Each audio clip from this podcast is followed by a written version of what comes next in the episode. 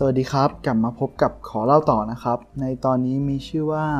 ยิ่งคิดว่ารู้มากยิ่งอาจจะรู้น้อยนะครับ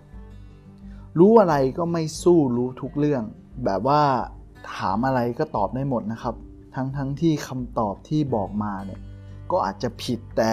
คนที่พูดเนี่ยครับมักจะดูมั่นใจเขาเอาความมั่นใจเหล่านี้มาจากไหนกันเคยสงสัยไหมครับแต่ในทางตรงข้ามเนี่ยพอคุยกับคนเก่งๆนะครับเขามักจะไม่ค่อยพูดว่าเขาเนี่ยเก่งเรื่องนั้นเก่งเรื่องนี้แต่จะออกแนวว่าเขาเนี่ยไม่ค่อยเชี่ยวชาญเหมือนกับเขาเนี่ยไม่ค่อยมั่นใจเลยนะครับมันรู้สึกกลับกันไหมครับแน่นอนครับปรากฏการณ์ที่ว่านี้มีงานวิจัยครับปรากฏการณ์นี้นะครับว่าง่ายๆคือคนไม่เก่งเนื่องจากไม่ค่อยมีความรู้เขาก็เลยคิดว่าสิ่งที่เขารู้เนี่ยมันเยอะเลยมั่นใจมากแต่กลับกันนะครับคนที่เก่งๆเนี่ยเนื่องจากเขารู้เยอะจึงทำให้เขาเนี่ยรู้ว่าเขายังไม่รู้อะไรอีกมากมายยังงงๆไหมครับเอางี้นะครับโลกนี้เนี่ยมีความรู้อยู่2อย่างคือสิ่งที่เรารู้กับสิ่งที่เราไม่รู้อันไหนมากกว่ากันครับแน่นอนครับคือสิ่งที่ไม่รู้ถูกไหมครับคราวนี้เนี่ยคนเก่งกับคนไม่เก่งเนี่ยต่างกันยังไงคือคนไม่เก่งนะครับก็แบ่งเป็น2ประเภทส่วนคนเก่งก็แบ่งเป็น2ประเภทนะครับเอาคนไม่เก่งก่อนนะครับคนไม่เก่งเนี่ยประเภทแรกก็คือคนไม่เก่งที่รู้ไม่เยอะคือคนธรรมดาทั่วไปนะครับที่ถ่อมตนแล้วก็กำลังหาโอกาสในการพัฒนาตัวเองกำลังเรียนรู้หาความรู้เพิ่มเติมอยู่นะครับคนประเภทที่2คือคนไม่เก่งที่ยังไม่รู้ตัวเองอีกก็คือคนที่ยังไม่รู้ว่าตัวเองไม่รู้นะครับ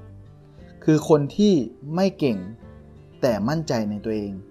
และไม่ค่อยพัฒนาตนเองอีกด้วยนะครับถัดมานะครับในมุมมองของคนเก่งบ้างก็แบ่งเป็น2ประเภทเช่นกันคนเก่งประเภทแรกก็คือคนเก่งที่คิดว่าตัวเองเนี่ยเก่งแล้วคือคนที่กำลังอยู่ในระหว่างขาลงนั่นเองนะครับเพราะเขาจะคิดว่าตัวเองเนี่ยเก่งที่สุดจึงหยุดพัฒนาตนเองและมักจะไม่ได้รับฟังอะไรใหม่ๆเพราะคิดว่าไอ้ความรู้ที่เรามีนั้นเนี่ยมันเพียงพอแล้วมันทำให้เราเนี่ยเก่งมากพอแล้วนะครับคนประเภทที่2ของคนเก่งก็คือคนเก่งที่เก่งมากจนรู้ว่าตัวเองเนี่ยยังไม่รู้อะไรอีกคนเหล่านี้คือคนที่เก่งมากๆนะครับเขาจะรู้ว่าขอบเขตขององค์ความรู้ของเขาเนี่ยในเรื่องนั้นๆนะครับมีอะไรบ้างและเขาเองเนี่ยยังไม่รู้อะไรบ้าง